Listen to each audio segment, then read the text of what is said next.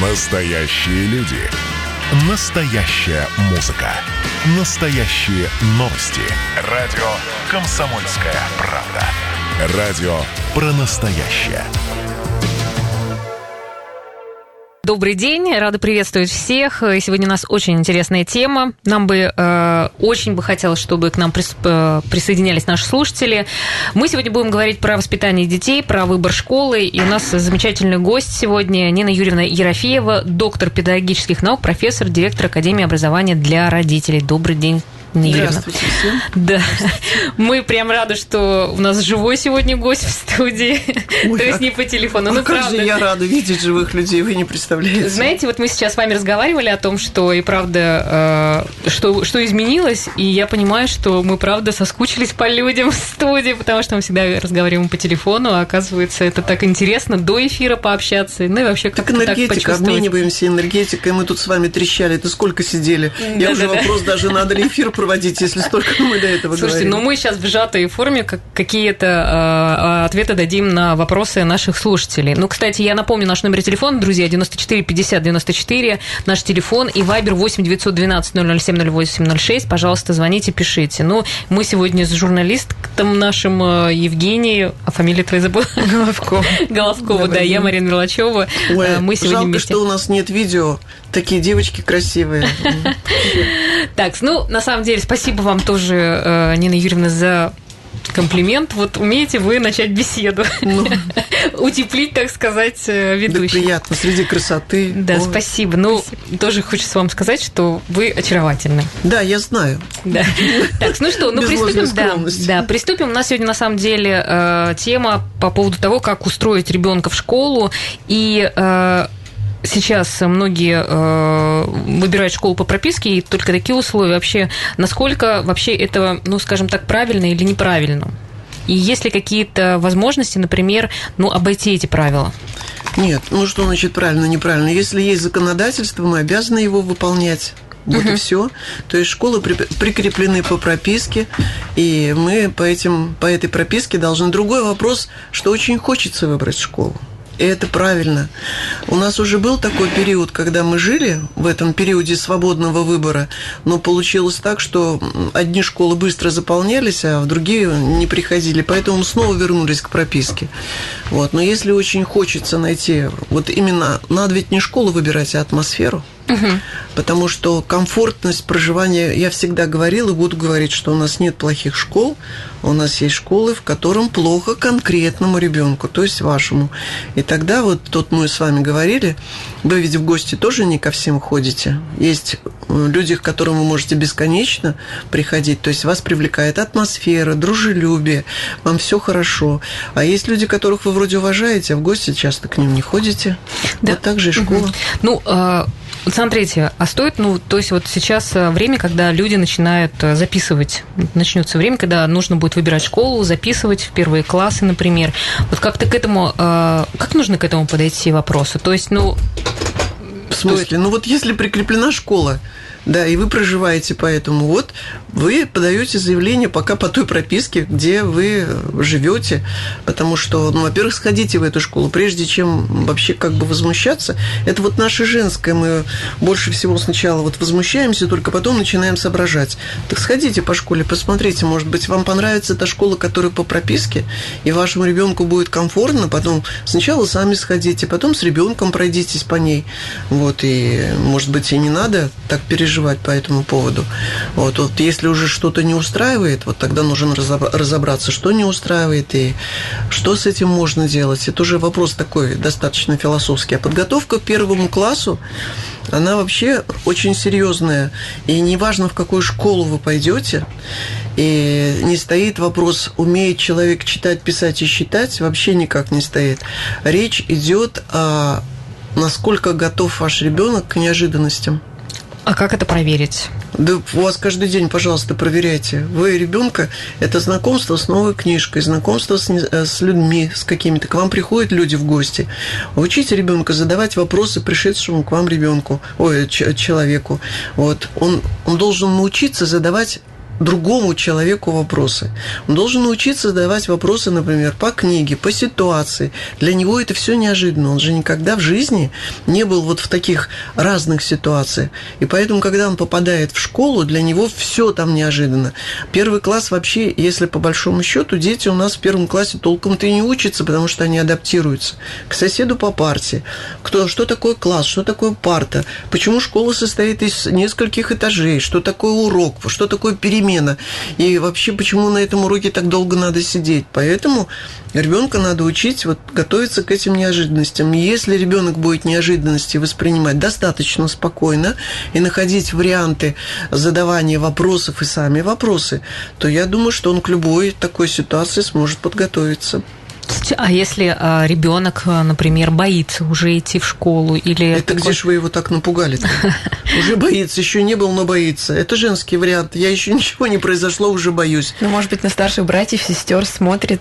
И говорит, я не хочу идти, да. например, в школу, и как тогда а, правильно его настроить? Значит, тогда нужно придумать какую-то такую интересную сказку. Зачем вам нужно туда сходить? Зачем-то же надо туда сходить. Можно к кому-нибудь сначала даже вообще безотносительно с ним, а просто и пока вы идете рассказываете, по дороге пока вы идете рассказываете, в школу когда придете, может быть, другу какого-нибудь вам надо что-то передать. Вот расскажете, покажете. Он же еще, если там не был, то чего он может бояться? Ну вот вы сказали о том, что, э, ну, действительно, школа по прописке, но человек, например, родитель сходил в школу, посмотрел и понял, что вообще ему не нравится там атмосфера и не нравится там учитель. Тогда ищет Тогда способы. Угу. где... То нет. есть стоит вообще это делать? Потому что многие же Конечно. говорят, ну ничего, привыкнет, например, ребенок. Нет, надо искать тогда возможности. Во-первых, надо искать школу, в которой будет комфортно. То есть походить тогда в близлежащие школы. По прописке ведь может ведь и не одна школа быть угу. а их может быть несколько, походить в другие школы, посмотреть. Вот, и... Ну, а еще, ну, я тогда уточняющий вопрос. Вот достаточно ли будет, чтобы сам родитель прошел, ему понравилось, а не то, что, ну, как бы не ориентироваться потом на ребенка. Потом и, обязательно и с ребенком, с ребенком, да? да, пройтись. И, и ни в коем случае, вот мы уже тут с Анечкой говорили, ни в коем случае не говорить о том, что вот я тебя готовлю к школе. Сейчас мы, мне очень нравится, когда родители запугивают сначала ребенка, а потом его ведут. Нет, тоже под каким-то предлогом пойдем мы с тобой сходим, как тебе вот начиная прямо с крыльца. Uh-huh. Не потому, что мы в эту школу пойдем, а потому, что он должен почувствовать вот эту атмосферу. Если ребенок ему понравится все, вот тогда и он совпадет с вашим настроением, тогда нужно будет уже обращаться к учителю, который в начальной школе работает. Ну вот если мы все-таки говорим о выборе школы, то есть не просто по прописке, а вот мы выбираем. Как а я вас люблю. Нельзя, главное, выбирать, но мы ее выбираем. Вообще. Ну вот вы даже сказали, что по прописке может быть несколько школ. Школы же есть с разными направлениями. Вот как можно оценить у ребенка, который еще только готовится стать первоклассником, какие у него склонности есть? Вот у кого-то они выявлены бывают прям вот с молодых ногтей, а у некоторых, ну так, смотришь на ребенка и думаешь, что ж в тебе заложено-то, дитя, вот Куда Это что, тебя? вы так думаете про своего ребенка? Что ж там все заложено? Нет, ну что заложено, я еще не могу определить. То есть к математике он более склонен, к географии, там, я не знаю. Ну, Женечка, у вас трое детей. Трое? Ну, вы выглядите потрясающе. Скажите, пожалуйста, когда ваши дети трое росли, вы видели, что в них заложено? У некоторых, да. Что у некоторых у вас их так много? То есть у кого-то не заложили. У кого-то еще не заложили. Ну, я могу сказать, что у кого-то у некоторых ярко проявлялось, да, ярко проявлялось, а но все равно вы видели потенциал, правильно? Да. Ну вот. Так вы говорите о направлении школе. Вот это мне так непонятно. Направление у нас только у лицеев и у гимназий. Ну, то есть вот они направленные какие-то, то есть углубленные изучения. То лицей это на вузы направлены, гимназии на одаренных детей. Вы про них говорите? Про лицей, гимназии, все остальные это школы общеобразовательные. Без направленности. Ну, а если говорим о лицее? Лицей – это вуз. Это договор с вузами и подготовка к определенной направленности. Я не думаю, что этот вопрос вас сейчас должен волновать. Прям вузовский. Но, откровенно говоря, все равно же родители вот перед первым классом, они все равно, это актуальная проблема, она стоит. И я вам тоже задала вопрос. Вот, э, про, вот такая школа, которая лицей или э, гимназия, вас, вас интересует или ребенка? Вы сказали, ну и ребенка как-то бы как в том, в том числе. числе. То есть вы же сказали, в том числе и ребенка. Значит, в первую очередь родителей. Родители вообще как-то вот мы где-то живем с этим статусом, нам кажется, что если я скажу, что мы ребенок учится в лицее и гимназии, то на меня вообще по-другому народ будет смотреть. Вы очень ошибаетесь. Лицей и гимназия – это для тех детей, которые при, привыкли уже к большой нагрузке, у которой, которые могут, например, сидеть очень долго за занятиями, за уроками, к жесткой дисципли, дисциплине. Есть такие ребята, которых вот, ну, это, кстати, заслуга родителей, которые так жестко готовят детей к школе, что вот они готовы вот именно к лице, к этому гимназическому образованию. Тогда вы можете, конечно, пробовать поступать, там у них жесткий такой отбор по тестированию, там, насколько человек у них готов к такой нагрузке, и психологически, и содержательно, может ли он ее выдержать. Тогда в этом случае, а если ваш ребенок творческий, летящий, вот он у вас вообще интересующийся всем на свете, ну, я не думаю, что это для него гимназический уровень. Да, многие просто думают, что если он такой летящий, то наоборот его в, дис- в дисциплине лучше приучать, ну, чтобы была жесткая Я хочу сказать, что школа это не сейф, куда вы сдаете ребенка, и там вот они все там прям занимаются вашими пожеланиями. Вот у вас есть такая картинка в голове. Вот сейчас я отдам, и они мне там все совершат. Вы очень ошибаетесь. Школа это да учреждение другого. Друзья, у нас сегодня в гостях Нина Юрьевна Ерофеева, доктор педагогических наук, профессор, директор Академии образования для родителей и уважаемая мы родитель, у вас есть просто уникальная возможность, как-то, может быть, у вас есть сложная ситуация, мы сможем вам сегодня как-то направить, куда э, думать э, по поводу вашего вопроса. Поэтому звоните, задавайте, мы очень ждем. Итак, мы снова в эфире, друзья. Еще раз напомню, э, сегодня э, у нас в студии Нина Юрьевна Ерофеева, доктор педагогических наук, профессор и директор Академии образования для родителей. Мы сегодня говорим про тему, как подготовиться к первому классу.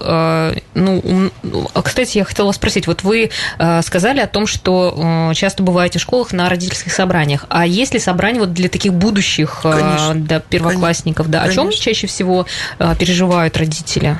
Ой, наши родители о чем только не переживают. Чаще всего на собрании, вот сейчас уже стали, поменялась эта тенденция. Раньше приходили на родительские собрания только женщины.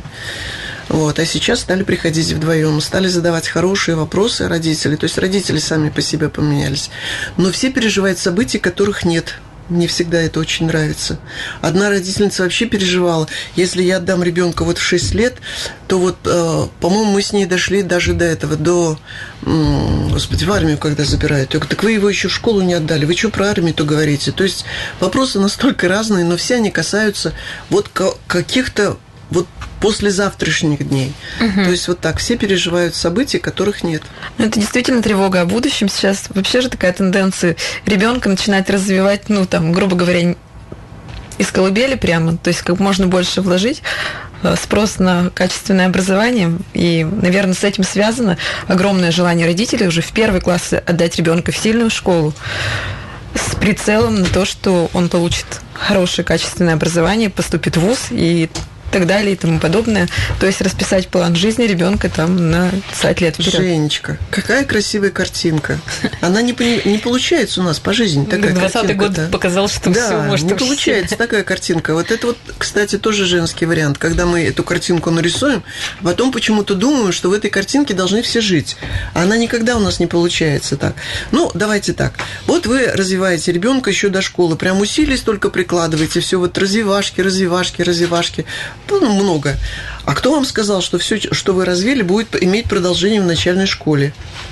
Те методики, которые вот вы использовали до школы, они будут точно такие же, как в школе? Вы на этот вопрос мне не ответите. Более того, когда мы задаем вопрос, вот в начальной школе принимаются такие методики, а вы задавали вопрос в школе, эти методики с пятого класса имеют продолжение? Тоже не задавали. И тогда ваша картинка, о которой вы говорите, а вообще вот я в Инстаграме иногда выкладываю э, сторисы, да, и там написал он в одном из сторис, в три он талантливый, в 10 лет он гений, а в 20 обычный человек. Можете мне объяснить картинку? Почему? А потому что вот, когда вот выступают по телевизору эти одаренные дети, мне всегда интересует вопрос – а кто будет дальше с ними работать вот в таком режиме и вот с этими же способностями, которые они сейчас транслируют? То есть это же должен быть человек, который поддержит эти способности, будет дальше именно эти способности развивать. А это уже другой разговор. Но с другой стороны, есть такая определенная тревога, то у меня в том числе, как у родителей, что если мы сейчас, вот когда очень бурно еще идет развитие у ребенка там и мозга и всего, не дашь им ну, максимально возможности раскрыться, то потом будешь сожалеть о том, что какие-то... Ну, максимально раскрыться. Вообще а, мозг а, окончательно заканчивает развиваться где-то к 25 годам, имеется в виду вот структура вся мозга. То есть вы уже замуж вышли, а мозг у вас еще нет, не сформирован. Вы уже там детей начали рожать, а он еще только формируется. Я про то, что вот стенки мозга есть, а вот эти сами связи, они вообще нейронные Мне кажется, и сейчас хорошо развиваются. Да, лично, нейронные да. связи у нас формируются в зависимости от того, каким видом деятельности вы занимаетесь. А сама структура мозга, то есть вот она заканчивает формироваться до 25 лет лет. А дальше вот эти вот связи, чем больше вы связи имеете, тем талантливее ваши дети. То есть эти возможности. И в первую очередь эта ответственность лежит на родителях. Ну, вот от этой ответственности тревожность получается. А это уже другое, это тревог, тревоги Чего родителей. вы тревожитесь? Конечно. Если вы, у вас основание такое вы дали хорошо. Вот у нас тут совсем недавно зашел разговор о том, что, я говорю, вот мы так мало э, детям, особенно подросткового возраста, рассказываем, э, что такое хорошие гормоны. Да, вот гормональный период же у них начинается. У мальчиков, у девочек вообще башню сносит, просто сносит.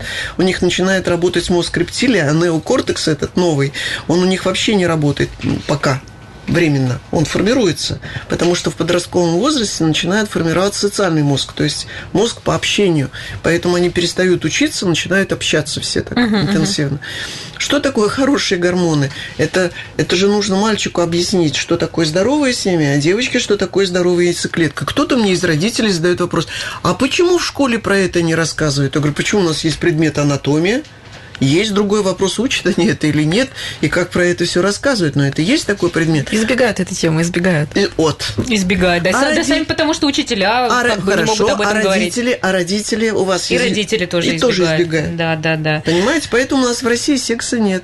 Ну, ну как-то так. Ну да.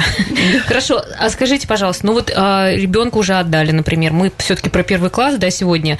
И ребенок, еще не отдали. Ну, в смысле, отдадим вот, еще только. Да, отдадим. Ну, тем не менее, а, и ребенок начинает плохо учиться, да, ну, как бы, может быть, не справляется, устает. То вот как родителю себя вести? Или, может быть, у него конфликт какой-то? Вот как э, в конфликте а, Вы родитель про конкретного должен... ребенка говорить или про абстрактного? Про абстрактного сейчас. Ну, во-первых, э, первый класс дети, я уже сказала, они толком даже не учатся, угу. потому что проходит процесс адаптации. Ну, а угу. адаптация у всех разная. Угу. И получается, что один начал быстро адаптироваться, а другой медленнее. Быстрее всех адаптируются девочки. Почему? У нас от природы дано нам способность приспосабливаться абсолютно к любой вот до 40 лет мы с вами, мы природе нужны до 40 лет. После 40 лет мы природе тоже не нужны, когда к нам философски начинает относиться. А мальчики, они очень тяжело приспосабливаются к условиям. И для мальчиков обучение в школе, адаптация к обучению в школе самые тяжелые. Вообще для них начальная школа – это э, родителям надо сидеть, помогать им учиться не так, чтобы помогать, вот тыкать пальцем а как помогать? Рядышком вот... сидеть. Угу. Просто рядышком, потому что если он обратится за помощью, тогда вы ему помогает. А вот тыкать на самом деле. Просто многие а родители тыкать... так и понимают, что Нет. нужно сидеть и делать с ними уроки. И Или за там... него уроки делать. Или за него Нет, уроки рядышком делать. просто Вот у нас Аня да. тоже вот и... Рядом, рядом, рядом. Нужно просто рядом, потому что мальчишки, когда с чем-то не справляются, у них есть возможность обратиться. А если вы будете им диктовать эти вещи, да, тогда у них потеряется интерес в принципе. Почему нужно рядом сидеть? Мальчикам очень сложно соединить разные предметы в одну целую делает, то есть, условно говоря, вот он учил сейчас, например, русский язык, да, занимались, а потом раз, и следующий предмет э, – окружающий мир – в начальной школе я его плохо понимаю, хотя по базовому образованию географ. Вот плохо понимаю. Ну, я не понимаю, там, что они там преподают. Вот. И получается, что перестроиться с русского языка на окружающий мир мальчику очень сложно, ему требуется некоторое время. У них мозг так устроен. Поэтому пока он поймет, что это за предмет. Ну, то есть родители должны в этом плане быть достаточно сами подготовленными, поэтому все вы понимать. Меня сюда и пригласили, угу, поэтому я с вами угу. с удовольствием общаюсь. А если ребенок не просит помощи, например? А вы же видите, вы же рядом сидите. Что у него не получается? Вопрос задайте. Вы же можете задать вопрос ребенку, все ли ему понятно, не, нет ли у тебя сложности. Вы же видите, как он плюхается рядышком с вами. И тогда, если он стесняется задавать вопрос, тогда он может задать его вопрос. То есть не надо тыкать, нужно просто рядышком сидеть. Все, начальная школа, особенно для мальчиков, для девочек-то нет. Угу. А может э, ведь, ну вот смотрите, э, первый класс это про адаптацию, и, например, что-то пошло не так, ребенок, э, ну как бы не хочет идти в школу и очень сильно сопротивляется. Вот как родителю идти выяснять, прояснять, как и бы как заставлять, себя, да, заставлять его. Только как... с ребенком выяснять. Угу. Прежде чем идти вообще в школу, сначала только с ребенком. Дети все рассказывают. Они, если есть у вас э, возможность поговорить с ребенком, причем с мальчиком как надо разговаривать. Вот мальчика не посадишь напротив и не начнешь с ним беседовать. Они не понимают этих вещей. С мальчиком можно разговаривать только тогда, когда вы что-то с ним делаете или гуляете. Вот вышли на прогулку между делом задали вопросы, и они рассказывают, они все рассказывают. И тогда вы поймете, что, в чем нужна ему помощь, от чего у него возникают трудности. Эту девочку посадил рядышком. Вот мы с вами тут сколько трещались. Ну выясним, да, все да, выясним. Да, мы можем. Но, да, и если вот смотрите, есть какой-то конфликт, например, да, там с детьми или еще что-то, вот а, многие, ну, как-то у нас тут была ситуация, что лучше перевести ребенка даже в другую школу. Вот стоит конфликт, это делать? Как конфликт отличается сильно. Угу. Прежде чем разбираться в конфликтах, сначала разберитесь вообще, что это такое. А, вообще желательно в детские конфликты не влезать, смотря, если это не угрожает жизни. А если, например, учителю не понравился ребенок, ну такое же бывает, вот личная какой-то какая-то неприязнь, вот ребенок, ну, ну конечно, вам тоже же не все люди ну, нравятся. Да, да, да, да, да. Что? И в этом случае что, переводить ребенка? Ну зачем? Ну мало ли, ну не нравится что-то. Он один учитель, а у нас там ведь он не один работает-то. Ну, в начальной школе же один учитель. Почему? Там же есть у них учителя по физической культуре, или этот учитель вообще ведет все предметы по иностранному языку, у них там есть предметники. Mm. Ну, то есть, как бы сориентировать ребенка, что не только э, ориентироваться ну, там на Во-первых, ребенку главного... надо объяснить, что он ведь не этот не пряник, чтобы всем нравится. Да, пряники uh-huh, тоже, кстати, uh-huh. не всем нравятся. Что там нравится всем? Доллар, доллары? Доллар. Доллары, да. Он же не доллар, что всем нравится. То есть в жизни бывают люди, которые могут и не принять по какой-то причине. То есть твои поступки, или, может быть, ты о чем-то говоришь вот так вот. То есть нужно рассказывать это ребенку. И не потому, что тебя не любят, а потому что это вот такая ситуация, в которой ты проявил как-то, может, тебя не поняли, то есть, может быть, к этому надо вернуться. Но ребенку надо рассказывать про это. На самом деле у нас так быстро пролетело время. Э, да, вот, э, к сожалению. Нина Юрьевна Ерофеева, доктор педагогических наук, профессор, директор Академии образования для родителей. Спасибо вам большое. Да, спасибо, что пришли. Спасибо, спасибо за общение. Всегда с вами интересно. Да как же, Приходите еще. Хорошо, приглашайте. Спасибо да, вам большое. Спасибо большое, Всем. да.